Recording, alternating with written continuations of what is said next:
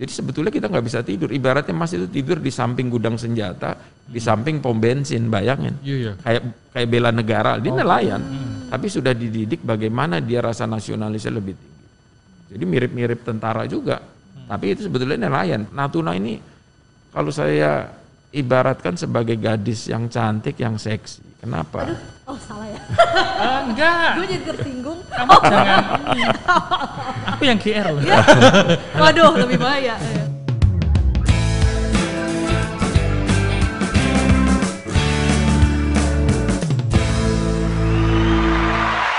Kembali lagi bersama saya Afud dan juga Berusaha di hati. di program podcast cerita dari Selatan. Selatan. Nah Kita kali mampir ini ke mana lagi? kita mampir ke mana lagi? Kita jalan-jalan akhirnya kita sampai ke, Ke salah laut. satu ke laut. Indonesia ini kan luas dan salah Iya. satu negara maritim. Iya dong. Aku bosen nih di rumah aja kita Iya, jalan-jalan jadi ngomongin laut. ada di mana bahwa laut kita tuh juga perlu dijaga. Sampai akhirnya kita mampir ke kantor Bakamla nih. Apa kepanjangannya dulu? Badan Keamanan Laut. Wih. Lolos ya mu. Soalnya Dan ada, kita ada ininya nih. ada yang kita langsung disambut sama Kepala Badan Keamanan Laut Laksamana Madya Pak Aan Kurnia. Gimana Sehat, kabarnya Pak? Alhamdulillah sehat. Gimana Mas, Mbak? Sehat-sehat? Alhamdulillah sehat sehat. ya. Nah ini Makanya. kantornya ternyata sangat luas sekali. ya. Terima kasih, terima kasih. Gimana? Dan eh, kita sedikit kaget Pak ketika masuk ternyata wah nggak suasananya tuh nggak terlalu kaku gitu maksudnya. Iya, santai banget. Santai maksudnya militer tapi Iya. tetap disiplin tapi oh tapi welcome banget sama Ada ruang-ruang pendopo buat Iya, pendopo gitu. Oh Sangat ya, nyaman, udah ke sana juga tadi ya. Udah Pak. Baru ngeliat sebentar Pak. Oh, Gangguin lihat Bapak. Jadi kelihatannya perlu nanti Iya. disambung lagi ya. Iya biar biar agak santai dikit Pak nanti. Baik, baik. Baik Pak Aan nih kita pengen ngobrol ini Pak eh, mengenai Bakamla Pak. Baik. Khususnya eh, bagaimana sih Pak sebenarnya Badan Keamanan Laut ini menjaga teritori Indonesia itu yang begitu luas bahkan mayoritas lebih besar perairan daripada kelautan nih Pak. Ini eh, sorry Pak lebih besar lautnya daripada darat. Nah ini sebenarnya ceritanya atau eh, Curhatnya, porsinya eh, curhatnya, ini gimana? curhatnya. Jadi gini, Mas, Mbak, ya, jadi pertanyaan menarik. Jadi saya akan sekilas menjelaskan tentang sejarah berdirinya Bakamla. Jadi tahun 72 itu ada kesepakatan lima menteri. Tahun 72, jadi sudah hampir 40 tahun yang lalu. Jadi waktu itu lima menteri ini sudah merasa bahwa laut itu harus dikelola dengan baik. Karena dulu banyak kementerian, lembaga yang masih jalan sendiri-sendiri. Akhirnya ada kesepakatan lima menteri tahun 72. Kemudian waktu berjalan terus sampai 2005. 2005 SKB 5 menteri ini dinilai masih belum kuat. Akhirnya ada perpres di tahun 2005 dibentuklah Bakor Kamla dulu, Badan Koordinasi Keamanan Laut oleh presiden langsung. Waktu berjalan terus karena perpres ini dianggap masih perlu dikuatkan dan disempurnakan lagi, makanya lahir Undang-Undang 32 tahun 2014 dibentuklah Bakamla sampai sekarang. Jadi sejarahnya historinya cukup jauh dari diawali tahun 72 itu dari SKB 5 menteri kemudian Perpres tahun 2005 kemudian diperkuat lagi oleh undang-undang nomor 32 tahun 2014 sampai sekarang. Nah, jadi memang kita ibaratnya kemen, atau lembaga yang langsung di bawah presiden ini relatif masih baru karena 2014 untuk bentuknya Bakamla. Tapi kalau kita lihat lihat historinya ini sudah cukup lama. Nah, kenapa kita perlu adanya Bakamla? Bakamla adalah Indonesian Coast Guard. Karena sekarang di dunia untuk penegakan hukum di laut itu yang dikedepankan adalah Coast Guard. Kenapa bukan angkatan laut yang lain? Tidak. Ini masa damai. Masa damai bukan militer yang dikedepankan. Sama saya analogikan seperti di darat. Kalau di darat bukan tentara yang maju duluan nih untuk masalah penegakan hukum, tapi kepolisian. Polisi. Nah di laut itu ya Coast Guard itu, Indonesian Coast Guard atau Bakamla. Memang di negara-negara lain itu namanya ada yang kayak contoh paling dekat Malaysia itu namanya APMM, kemudian kalau yang lainnya pakai Coast Guard. Tapi intinya Bakamla adalah Coast Guard karena Coast Guard ini kapalnya hampir sama di dunia warnanya putih, ada strip merahnya. Nah intinya adalah penegakan hukum dan masalah keselamatan di laut. Berarti Demikian. Bakamla itu bisa menindak juga Pak? Maksudnya bisa nangkep, bisa eh, Batasannya gimana mm, sih? batasan Pak? tugasnya. Jadi gini, sesuai dengan Undang-Undang Nomor 32, Bakamla bisa melaksanakan penegakan hukum mulai di perairan Indonesia sama yurisdiksi Indonesia. Perairan itu 12 mil ke, ke dalam, kemudian yurisdiksi 12 sampai sampai 200 nautical mile. Jadi kita boleh semua permasalahan hukum boleh kita tindak. Memang di sini Bakamla masih proses perlu disempurnakan. Nanti harapan kita Bakamla sebagai penyidik. Nah sekarang memang saya belum punya kewenangan penyidik. Tapi hmm. bukan berarti saya tidak boleh nangkep. Hmm. Contoh paling gampang. Sebulan lalu saya bekerja sama dengan BNN bisa mengamankan sabu-sabu seberat 460 kg. Hampir setengah ton. Ini kejadian real. Kalau dirupiahkan kita bisa menyelamatkan itu dari sabu hampir 2 triliun. Kemudian belum lama lagi, kurang lebih ya satu, uh, oh sorry, Januari awal tahun kemarin, kita bisa mengamankan dua kapal super tanker berbendera Iran sama berbendera Panama. Dia melaksanakan ship to ship atau transfer bahan bakar ilegal di wilayah perairan kepulauan kita. Kemudian ada limbah juga yang dibuat di situ. Dia bawa senjata api juga. Ini sekarang lagi proses ini, nggak main-main itu saya tangkap. Tapi limbah itu dibuang di perairan. Dibuang situ. Nah, jadi saya bekerja sama. Contoh masalah senjatanya saya sampaikan ke penyidik. Penyidiknya siapa?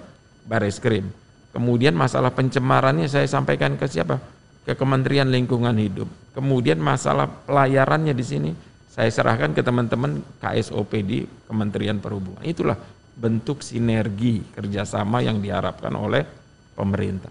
Karena sekarang ini di laut belum ada ketua kelasnya. Demikian.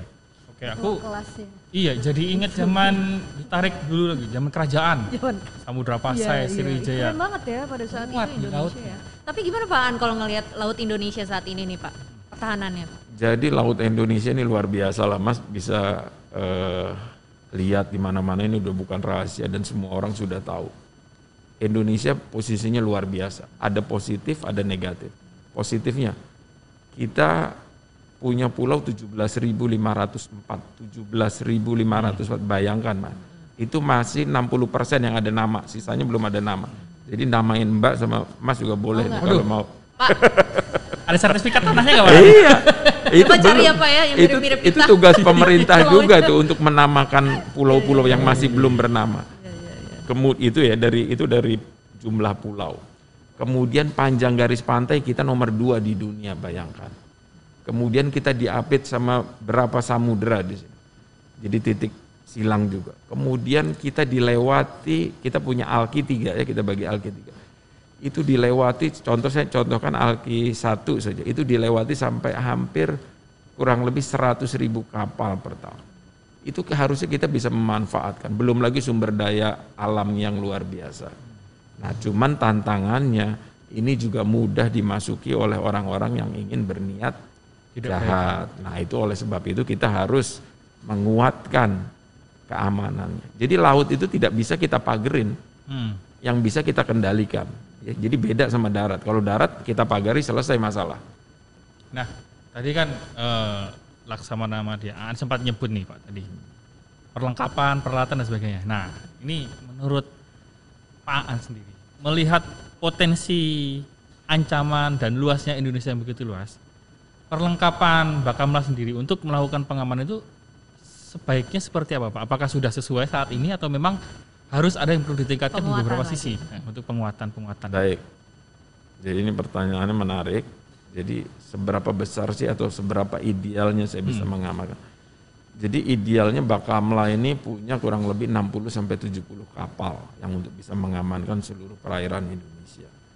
Saat ini kita hanya punya sekarang baru 30 persen lah dari yang saya sebutkan tadi. Kemudian kita idealnya juga harus menata, kelola bagaimana untuk mengendalikan laut ini. Bakamla nggak bisa sendirian. Harus ada angkatan laut, kemudian ada KKP, kemudian ada perhubungan, teman-teman perhubungan, ada kepolisian juga. Itu harus diatur semua. Sehingga ibaratnya kita mengamankan uh, pekarangan kita, ini nggak bisa satu orang satpam. Itu harus beberapa orang di sini sehingga semua bisa bergantian di sini.